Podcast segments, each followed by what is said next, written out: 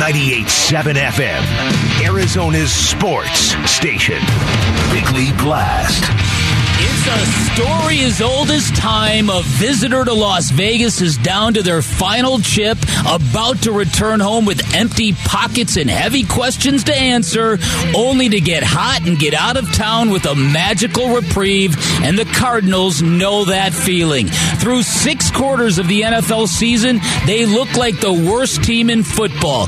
Through six quarters, the dubious decision to extend the contracts of Cliff Kingsbury and Steve Keim seemed more like a death sentence, and then Kyler Murray put on a show, the kind of show that only he can put on. Now, many Cardinal fans are energized, exhausted, and a little bit conflicted, unsure if they can trust Sunday's outcome as a true harbinger of hope, unsure of Murray's freewheeling backyard brand of football, described in one scouting report as a quarterback running around like a toddler who stole his parents' phone, can really be a system. Now, I think we also fear the answer. I think we fear that this head coach is still in way over his head, that the general manager assembled a defense woefully short of impact players.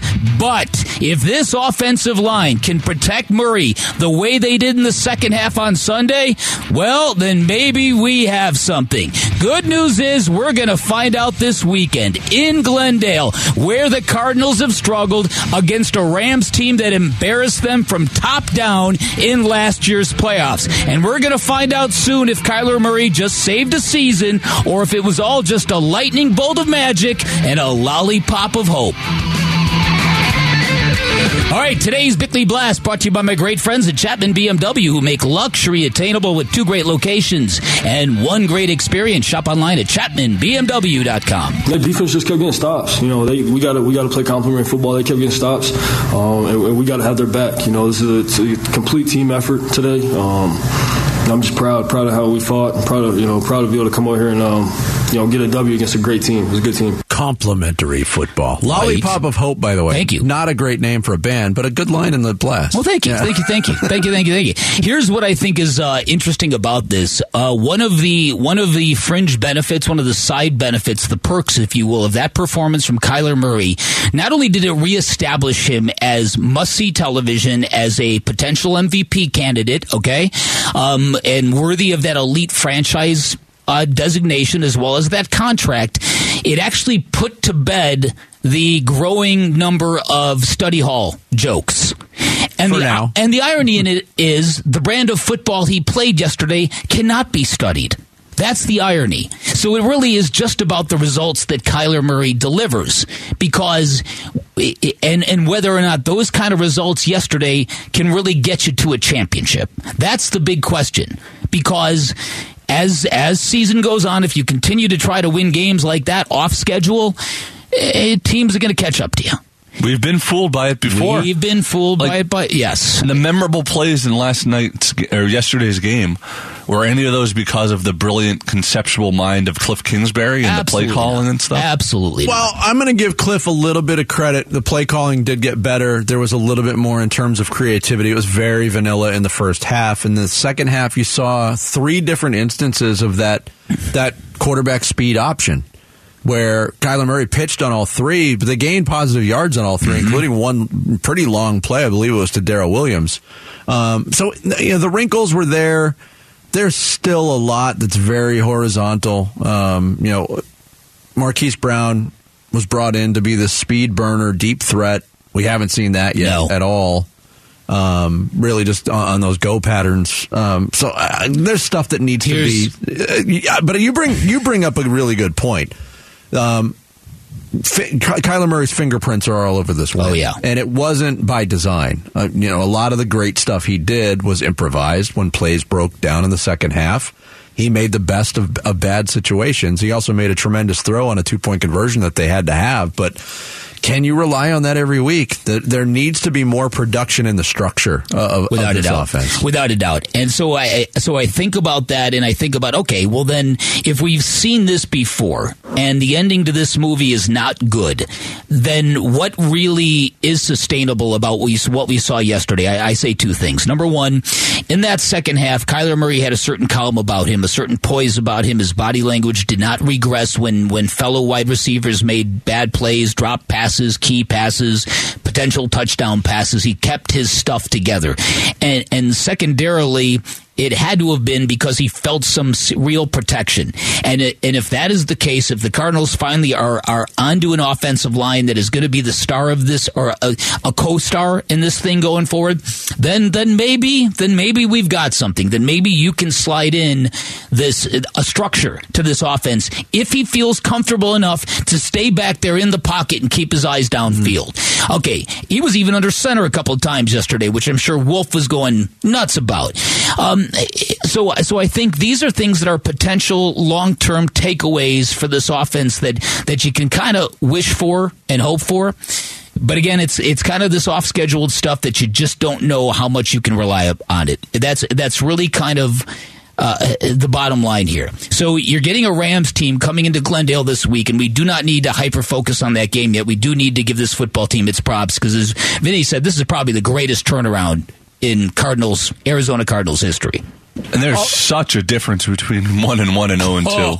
Oh. yeah, I mean everybody was spouting those numbers again. There's like an eleven. Per, you go zero and two. There's an eleven percent chance you're going to make the playoffs. It goes up to you know, one and one. It goes up to forty something percent. So, uh, and since they redid the playoff structure before the 2020 season, no team that has started zero and two has ever made the playoffs, which kind of makes you wonder yeah, about some of these zero and two teams, like the Raiders, like the Cincinnati Bengals, and, and, no and teams like that. The other big takeaway to me is yesterday crystallized that for the Cardinals offense to be dangerous, uh, to demoralize opponents, Kyler Murray is going to have to run the football. As much as he may not want to, I think there is a direct correlation to the impact on the football game he makes with his legs uh, versus when he doesn't. And I think the stats bear it out. I don't know how many carries he finally ended up with yesterday, but it wasn't really just about the carries. Five. Five? Okay. Mm-hmm. It, it, was, it was the, the impact that the elusivity he has can do to a defense. He had a big play also taken away from with the penalty. That was a run, if you remember. Yeah. Yeah, I think there was a hold downfield mm-hmm. that, that, knocked off some of the yardage on that run. Right. Uh, the play that everybody's going to be talking about for a long time is the two point conversion. Again, uh, when they needed it, they needed two touchdowns, two two point conversions. The first one was a thing of beauty that lasted almost 21 seconds with Murray running it in. Uh, here was Kyler talking about that. I mean, it was pretty long. It was pretty. I was honestly, man, I was I want to say they dropped nine. You know, I had two people rushing. Um, knew knew they weren't going to be able to tackle me. It was just about you know, hopefully backyard football at that point, trying to find somebody, uh, move, get open, make a play. Um, you know, I told the guys in the huddle, you know, we, we got to get this. You know, we at that point we were down 16, I believe.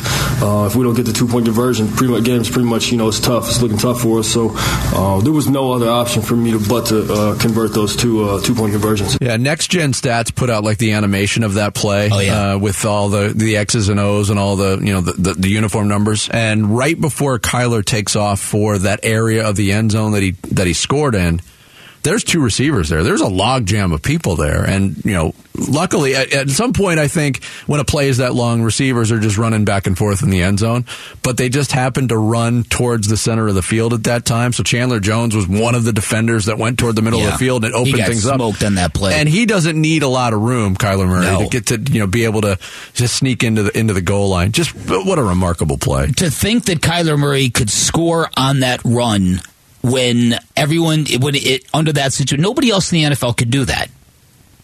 Nobody else is that elusive, and that is why that is why that play that you just talked about, eh, the NFL routinely corked, uncorked, seven to eight mind blowing plays every week. This mm-hmm. one, this one is at the top of the heap right now. And I mean, the second, the second two point conversion had even more pressure on it, and uh-huh. was also an amazing. Oh, play. I want to play uh-huh. that too because they took the they took the delay of game, and then Kyler Murray ends up you know converting on the pass to AJ Green from the seven. But here was Murray talking about taking that delay of game penalty. Yeah, I wasn't. I didn't want to risk. You know, the game was too important. I thought it was uh, I thought it was smarter to you know take the delay game, not not uh, I don't want to waste this play, you know, and, and give them a free one because we weren't we weren't ready or we were we, you know we were all you know discombobulated at the end. That wasn't um, I didn't think that was smart. Yeah, um, it turned out to be the right move and a, and a pretty heady play. Um, but I got to tell Probably you, probably helped him. Between Probably what- helped him to give him- absolutely, you know? absolutely. There was a again calm things down. But between ASU on Saturday night and the Cardinals on Sunday.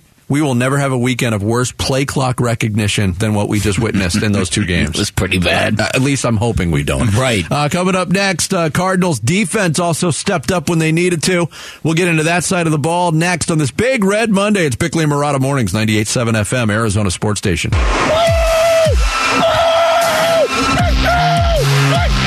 Big Red Monday and Bickley and Marotta Mornings on Arizona Sports.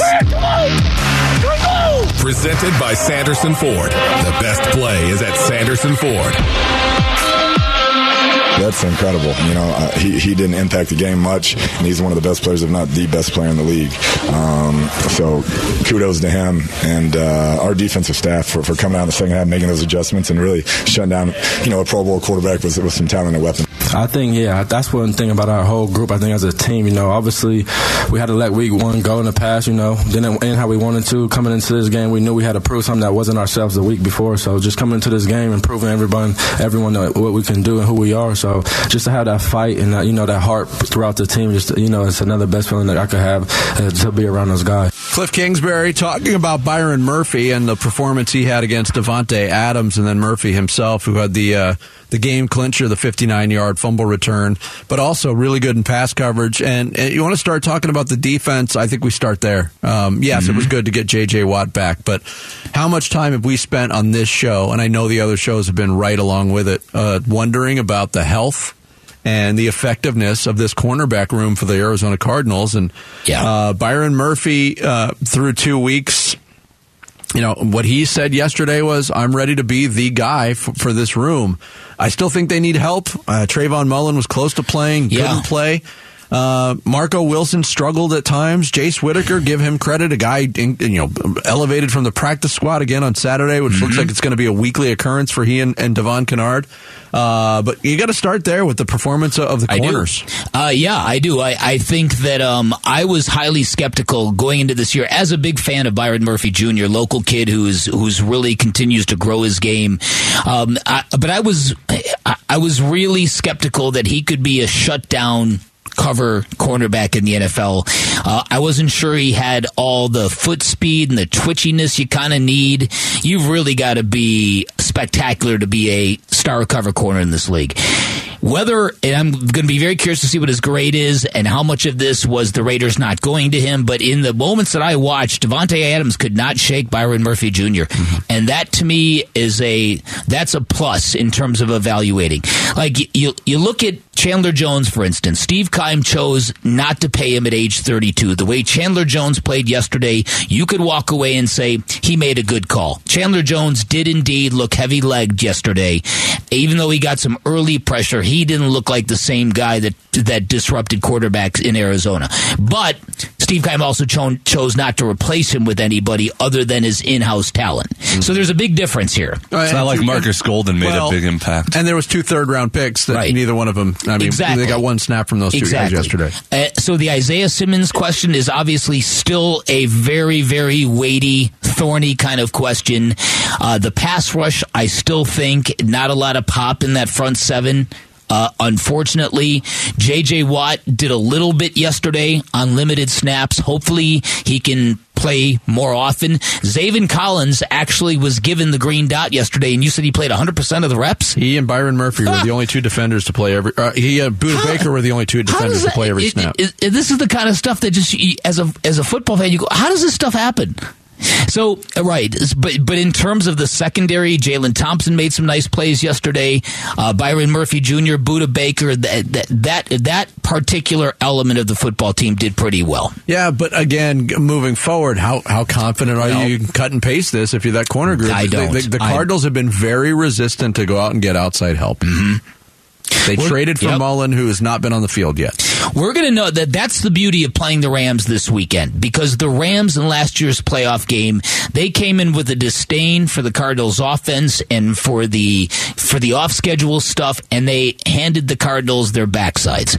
And so so to me, if if they really found something yesterday, if they found their rhythm, if they finally got all the rust off and now they've got some, we're going to see it. We're going to see it because the Rams are vulnerable defensively for whatever reason and but they're also going to be on point because they know they're lucky to they're darn near zero and two. They they could very easily be in last place right now. They could. And so, and this division is just, it, it's ever evolving, man. You've got, you've got this injury to Trey Lance who broke his ankle yesterday. Can can we get there for a second? I know it's a big red Monday, but Yeah, you know, we're talking about the division and, and the, and the landscape. Um, it is a total bummer for Trey Lance, and I never wish any ill will on an athlete injury wise. It, it sucks. I mean, he's having his whole year taken away from him uh, when he was granted an opportunity. But this makes things so easy on the San Francisco 49ers. They don't have to sit here and, and be patient through growing pains of Trey Lance at quarterback and then maybe eventually totally kill his confidence by making that quarterback switch, which I said was coming in week four. Yeah.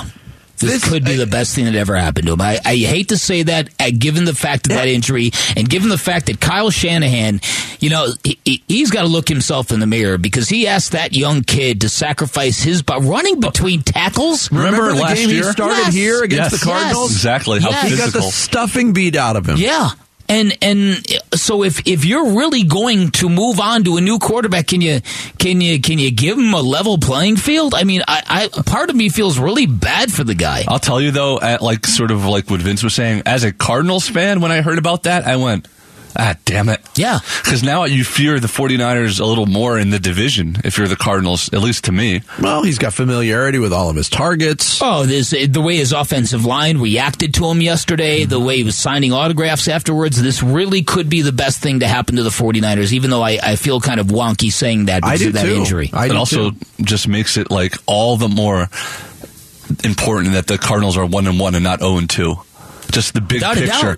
Just like, just to think that like a couple inches here or there in that game on like oh. five different plays and they lose that game. It's Oh. the, amazing. The second two point conversion, the unbelievable pass from Kyler Murray to AJ Green. AJ Green did not corral that football. That thing, the, the nose of that football came out and probably touched the field. You could see AJ Green on the sideline. He looked like the dog that knew it had kind of, you know, eaten somebody's homework, eaten someone's homework. Right? His head was kind of dropping, like, oh please, oh please. if they don't get that fumble, Oh, when they And showed that- him on the sidelines, Yeah, he yeah. didn't. He had zero confidence that that thing was standing yeah, up. and so I think right, right, and if we don't get the fumble from Renfrow, we're talking about Hollywood Brown dropping that fourth down play. And Yeah. and Byron Murphy Jr. How about the you know ignominy of right of that of letting go of the football just after he crossed the goal line? We just talked about this last week about how that used to be a thing.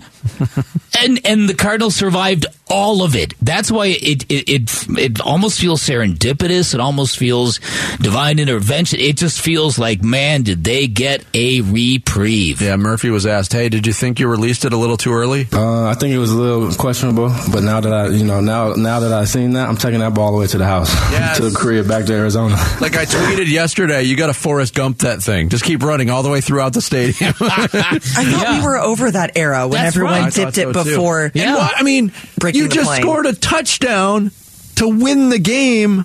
What are you giving that? I mean, that one's going on your mantle. Right. Don't, don't, don't. Just Yeah, hold on to it. Hold next, on to it. next, next time, think of this. Hey Jenny.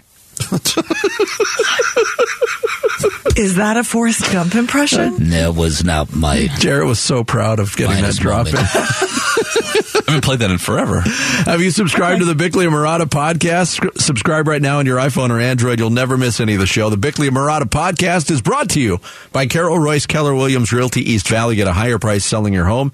Get guaranteed offers. Go to higherprice.com. That's higherprice.com. Coming up next, we'll continue to talk about the Cardinals win on Big Red Monday with Kyle Vanden Bosch. That's straight ahead. It's Bickley and Marotta Mornings, 98.7 FM, Arizona Sports Station. Love you, bro. Love you. Love you. Let's be the best. Let's be the best. Let's go, baby. Let's go. Big Red Monday and Bickley and Marotta mornings on Arizona Sports. Presented by Sanderson Ford. The best play is at Sanderson Ford. That is Big Red Monday. Breaking down the Cardinals' 29 23 overtime win over the Las Vegas Raiders to even their record. And so much to chew on from this game. It was a crazy second half here to help us do it uh, from the Cardinals Radio Network. Former Cardinal Kyle Vanden Bosch checks in here on the Arizona Sports Line. Good morning, uh, Kyle. I think Jarrett wanted you to do a sports update there. Was, did you have me on the air? Not yet. oh, okay. All right. Hey, good morning, guys. Good morning. Um, just, I mean, there's so much to uh, to react to. Uh, just the tale of two halves. What was your uh, your your biggest takeaway from what we saw from the Cardinals yesterday on on, on the positive front? Uh, it, this this win, this type of win, um, it, you know, you felt like when this team was down twenty to nothing and then down twenty three to seven. Um, in order to win, they would have to do everything perfectly, and it was far from perfect uh-huh. at that point. Um, ugly wins actually do so much for the morale of a team. Um, you know, looking back on my career, we drafted a young Vince Young, um, and in his rookie year, he was able to do some incredible things. We we came back from a, a three touchdown deficit in the fourth quarter against the Giants to win a game. Um, and what it says to this team, to the young players, and even the veterans on this team, is we've just got to keep fighting because with this guy at quarterback, um, we we will always have a chance, and that does so much down the road, whether you're up or whether you're down. Um, it, you know, really through six quarters of listless football a team that looked like it didn't have energy, didn't have fight, um, to get an emotional type win like this, to really do some magical things on the football field. Um, it, it, I think that does so much for this team going forward. Um, saying that, you know, this team cannot get into holes like this game after game. Um, they've got to come out and, have a faster start. Um, but, you know, to me, um, the encouraging thing because one of my critiques of Kyler Murray, um, really, he does, and I understand it. Uh, throughout the regular season last year, you know, self preservation was a key for him. He was not going to take big hits, um, unnecessary hits. But when it came down to um, crunch time, big games at the end of the season and even in the playoffs, he kind of continued to turtle at times in the uh-huh. backfield. I mean, thinking back to that playoff game, Aaron Donald came through in the middle and he just fell down. And this is a playoff game. Um, and, and then a game like this where he really puts the team on his back and wills the team to a victory, um, that that to me shows the type of player he can be, but really shows the the rest of that locker room that um, he's going to fight and he's going to do everything he can to help the team win games. Yeah, no doubt. All that is so well said, and, and the self preservation skills. It's a double edged sword with this guy, and and and it all seemed to kind of lock in for the better when this offensive line started to swallow up the Raiders. How did that happen, in your opinion? Was it was it adjustments from Sean Kugler? Was it just the Raiders being on the field way too often in the second half? How did you see that happening? Well, I think both of those things are true. I think there's a couple of more things. Um, I heard you talking earlier about, you know, it was all Kyler Murray and it wasn't necessarily, you know, Cliff Kingsbury's play calling. And, and I'll disagree to a point. Um, this team in the fourth quarter was down 23 to 7. And I, I think everybody at home is like, we need to start airing it out. We need to start taking deep shots.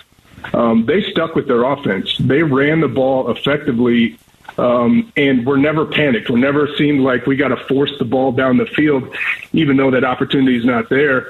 And that really kept the defensive line off balance. When you still are, are gaining chunk yardage, you know, not not huge run gains, but you're getting four, five, six yards a carry, and it's a, you're effectively moving the ball down the field.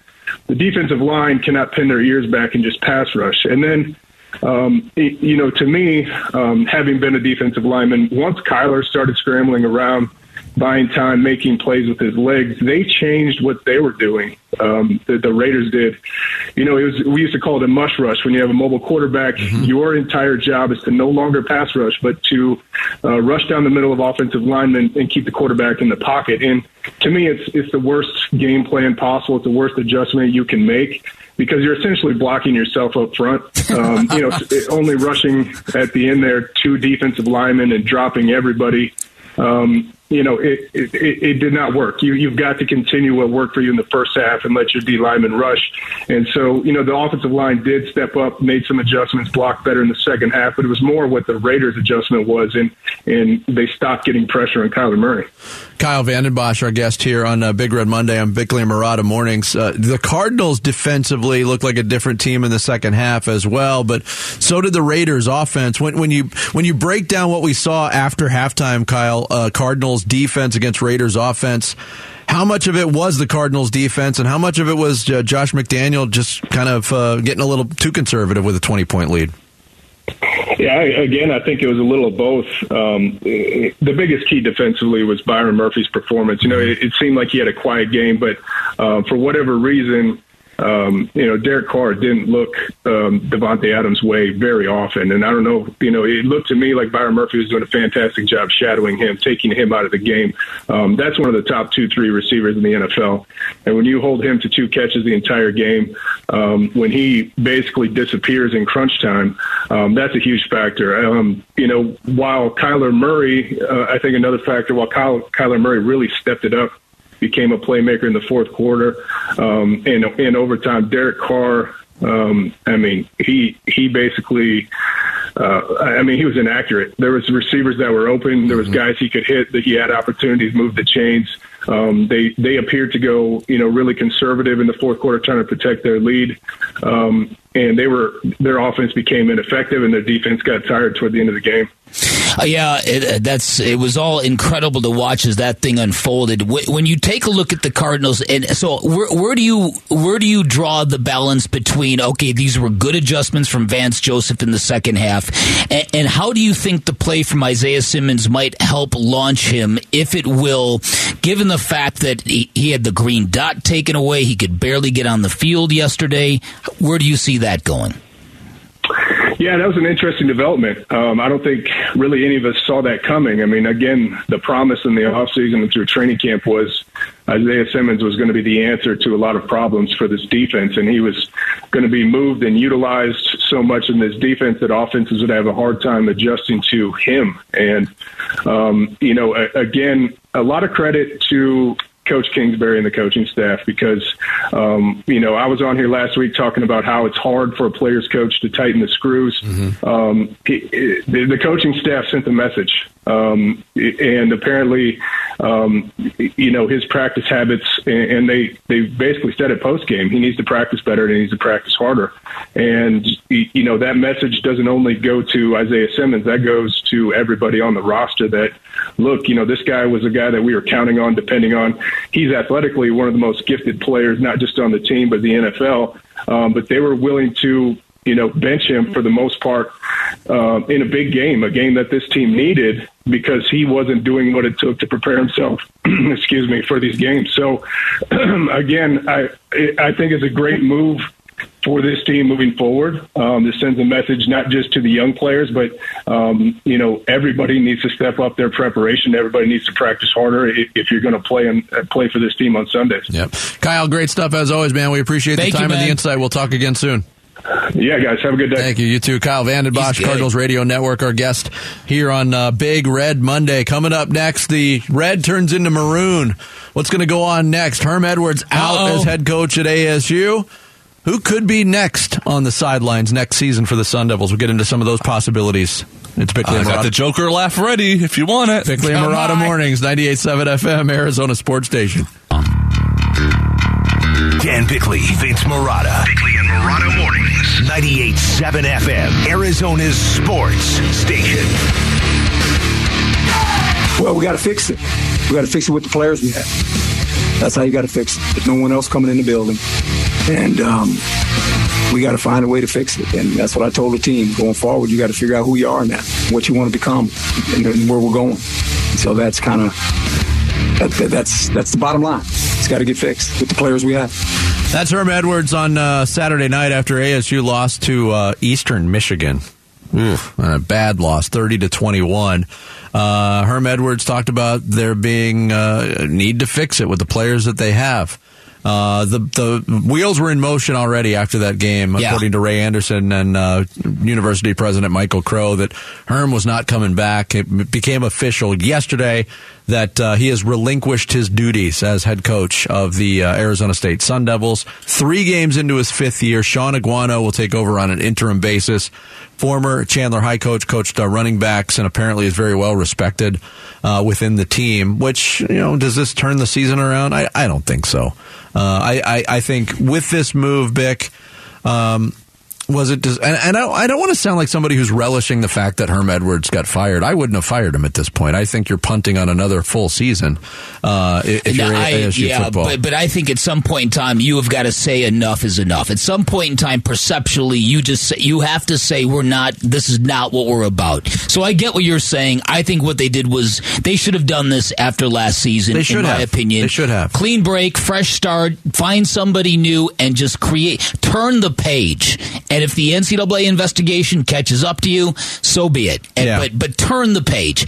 Uh, this this right here is really the worst case scenario because it really calls into question what exactly did you think you were trying to accomplish here?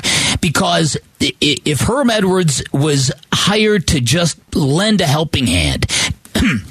To leverage his media context, uh, context to, to give pep talks and, and to lure recruits. Well, I, I, I don't know where you would get that kind of institutional arrogance to think that you could crack the code of college football in a way that no uh, no team or program ever has. There was a small window where it did seem like it was working, Oh, though. you're Very- right. No, They were Look, I- playing better. They were getting the big recruits. They were on ESPN and talked about on TV Yes. all the time. I, Yeah. that was kind of the roller coaster for me. I hated the hire initially. I thought the the whole idea was cockamamie, and then Right. Herm and, and with the product they were putting on the field actually looked pretty good. Then But- COVID happened, Right. and their season got torn apart because you know they everybody tested positive. They had four games. They had the violations. Uh, and everything that they were making inroads on, to Jarrett's point, the recruiting, they were improving their recruiting efforts. They were becoming a real player as a Yes. nationally ranked, uh, you know, in, in, in recruiting results. And that's gone bye bye now. Listen, and, and that to me, I, I'll never uh, when when th- when history frames this era of ASU football, that's going to be the question. That with Antonio Pierce and his recruiting crew, they were making inroads in California that no head coach at ASU has done in quite some time, and then they got full of themselves and they made real careless, brazen mistakes, and and the, hence the, the NCAA investigation, and here we are. But the fact that they were at that level and there was so much institute lack of institutional control that the head coach didn't really have a clue of what was going on, that is a system that was destined to fail. Yes. Destined. And it did. So you have to ask yourself the question now with the coaching search going on how attractive is this job, all things considered? You've got an uncertain future in your own conference. You have an uncertain future in terms of penalties with the NCAA. I don't think that's a that's a deal killer for a lot of coaching candidates out there. I think everybody coaches are very hungry by nature. They want that next big opportunity, maybe that next big stepping stone. Ray Anderson, the athletic director at ASU, talked about uh, what they could be looking for in their next head coach. It may be, uh, I think you have a lot of different types of uh, candidates. Uh, I think there's a understanding that uh, if you're going to come in and be a college head coach now, particularly in football or basketball, men's basketball, uh, you got to be willing and ready to deal with NIL and transfer portals and recruitment inducements uh, and uh, uh, all the other things, a conference realignment and all the uh, the threats and the concerns that are expressed there when you're talking about recruiting, et cetera. So uh, I think there's going to be, I don't know what the word is, uh, if it's going to be a more intellectual, a more business type uh, head coaching candidate coming in, uh, a more innovator. I don't, I don't know, but I think there's going to be a different set of characteristics that are going to come through some of these coaches. Uh, the ones who are really into analytics and all that data stuff. Uh, I think you're going to see more of that coming in uh, uh, onto these jobs. Well, I feel better. Uh, well, That data stuff? I feel better. analytics. Yeah, that sounded very Tony La Russa like, didn't it? Yeah. All that What's data the- stuff. I, uh, the only thing I didn't hear was him thumbing his nose when he said that. Those are all like he was contradicting himself. An innovator or somebody who's into the data, like an intellectual or someone who's more about It's, the yeah, all he was saying is that he's going to be somebody who is not at all like Herm Edwards. So, I, so again, it's, it really comes down to who- who is going to make this call because I'm telling you, the influential Sun Devil alumni think that only half the issue was addressed over the weekend. True. Well, you talked about also that the world of college football changed under Herm Edwards. And as, what I was thinking is they were trying to reinvent the wheel. And while they were trying to reinvent the wheel, the car changed. Yeah. It's true. They don't work Yeah, wheels anymore. it's true. Uh, here's two names that are out there. There's a couple of uh, lists. Uh, Chris Vannini on the Athletic has a, a very detailed list of a lot of candidates, and there's some big names on there. Uh, Gary Patterson shows up on this list. Dan Mullen shows up on this list. Tom Herman, the former Texas head coach. Bryan Harsin, who's probably going to get fired over at Auburn. And yes, he did have Cliff Kingsbury as the last name on his list, which I don't think is at all feasible. What? Let me throw two names at you. You want innovation? Or you want a guy who's got experience in rebuilding broken programs. If I'm ASU, I'm really hoping Matt Rhule gets the axe in Carolina. Oh, okay. That's the number one name on Dennis Dodd's list. He fixed Temple. He fixed Baylor. He, you know, oh, I like, yeah. the, the No, NFL is a you different have to- creature altogether. You wouldn't have to talk me into that name. and fixing Baylor was no small thing because Baylor had a lot of things, they were in problems worse. too. They were in worse shape than than ASU is in now. Uh, the other name, it's out of left field, but you want to make a splash. You want to get involved in NIL. You want to pull recruits again. Deion Sanders is pulling five star recruits to Jackson State University. I think he could Now- do that at ASU. Yeah, now that, but but again, do you know how much money a year Deion Sanders would cost you? I mean, th- that would that would be a great solution. But the thing with ASU football to date has been they do they are not inclined to go full in in terms of cost expenses. How much are we going to allocate to one program? They've been about the Pac 12 model. We want to be good in everything. It's very hard to be good in everything and have an elite football program. Because to have an elite football program, they're going to Pac Man up most all the resources. Yeah, but you know what Deion Sanders makes annually right now at Jackson State? Three hundred thousand dollars. You're kidding. No. He didn't Okay. have to take a higher salary with all of his endorsements that he's got. Offer him- his offer him- Geico commercials, whatever. Yeah, offer him three fifty. He's in yeah, those- right. He's in right, those. He's done. No. He's in those awful line. commercials with Nick Saban with the talking duck. Dennis Dodd's second choice behind Matt Rhule is Yeah. Byron Leftwich. That's interesting. I I don't know how much I would consider that a possibility. I think Byron Leftwich is, is going to be an NFL head coach pretty quickly. Uh, some other names on this list: uh, Todd Monken, uh, Georgia offensive coordinator, Hugh Freeze, no thanks. Uh, Bryan Harsin, Deion Sanders, Tom Herman, Mike Norvell, Justin Wilcox from Cal. His last name is also an interesting one. Rick Neuheisel. What? The Valley I like, guy. I like Rick Neuheisel. That, Would- he How old is he he want these to coach again? I, he's 61. I don't know if he wants to coach again. He's a really good broadcaster, got and he's already cush gig. he's already coached like half the teams in the conference. Truly. he has. He really has. I love Rick. All right, coming up next, we'll hit uh, some social studies here on this Big Red Monday. It's Bickley and Marotta Mornings, 98.7 FM, Arizona Sports Station.